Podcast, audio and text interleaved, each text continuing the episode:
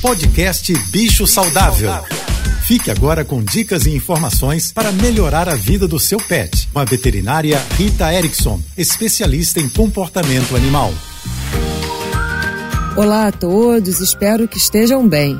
Hoje vamos conversar sobre a conservação da ração dos cães e gatos. É muito importante a gente não deixar a ração seca, o alimento disponível para os nossos animais de estimação. Por vários motivos. A ração perde qualidade ao ficar exposta ao oxigênio e ao contato da luz. Existe o risco de pousarem insetos, passarem formigas e também porque a ração perde a crocância aqui no Rio, porque é muito úmido o ambiente. Mas para além desses motivos, também tem o problema do animal perder o interesse. Aquela comida que fica disponível, ela tem pouco valor. A ração seca, ela já não é muito atraente, né? O alimento úmido, a comida de verdade, é bem mais saborosa, bem mais interessante para o animal. Aquele alimento que fica ali disponível muito tempo, ele acaba perdendo valor. E para além desses motivos, a gente ainda deve estimular que os nossos animais de estimação conquistem o seu alimento. E não é só por uma questão de que cachorro cansado é cachorro feliz, cachorro tem que trabalhar. E sim porque faz parte do comportamento natural dos animais buscar pelo seu alimento. E eu vou falar mais um pouquinho sobre isso